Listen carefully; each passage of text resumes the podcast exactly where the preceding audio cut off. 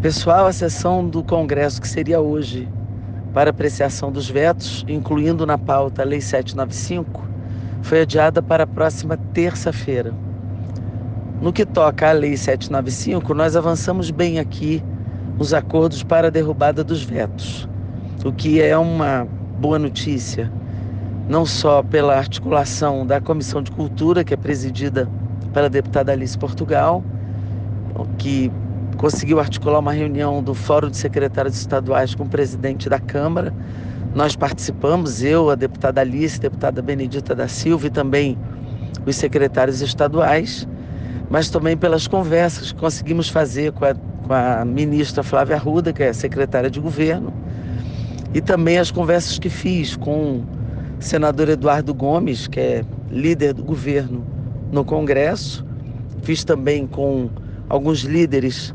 na Câmara, que são da base do governo, e toda a articulação que foi desenvolvida a partir, inclusive, do parecer, o acórdão que derivou da votação do Tribunal de Contas da União, que é absolutamente taxativo de cujos recursos podem ser usados pelos gestores no ano de 2021. Nós estamos com boa expectativa da derrubada do veto na terça-feira, mas a sessão foi adiada pelo acordo de outros vetos, né? acordos que precisam ser construídos em relação a outras pautas. Então mantenham a mobilização, mantenham o trabalho para que a gente tenha essa vitória na próxima terça-feira e os gestores fiquem tranquilos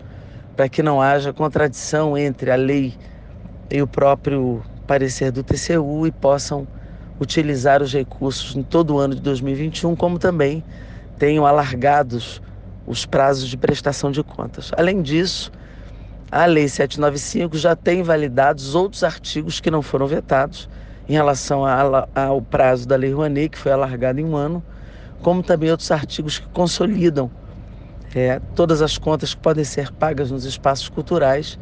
e outras vitórias que já, nós já conquistamos na Lei 795. Um abraço para vocês e estamos juntos aí na defesa da cultura brasileira.